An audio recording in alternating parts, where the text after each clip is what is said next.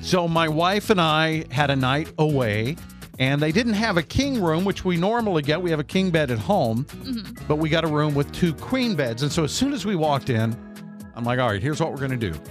That bed is going to be our snacking and watching TV bed. We'll call it the crumb bed. Which I love already that you established that. And then this will be the sleeping bed, no crumbs allowed. Right.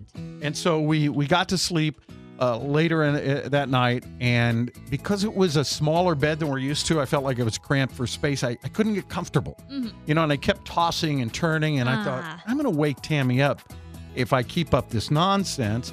and so I got up and I moved to the crumb bed How sweet. so she could get a good night's sleep. Well, later on in the night, I woke up again because there was an arm over my shoulder. Okay. All right, how did I get back in the sleeping bed? I have no memory of this.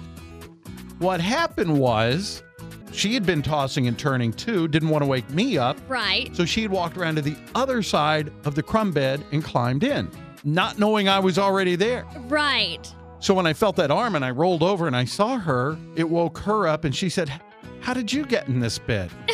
I'm like, What bed? I'm confused. I had no idea where I was at that right. point. Right. So it turns out that in order for the other person to get a good night's sleep, each of us at different points in the night had gotten up and moved to sleep in the crumb bed. Yes, I love that. I just think that's the sweetest thing. See, kids, it's that kind of selflessness that makes a marriage work. Of course, we both got a crummy night's sleep. No, you just had to ruin it, didn't you?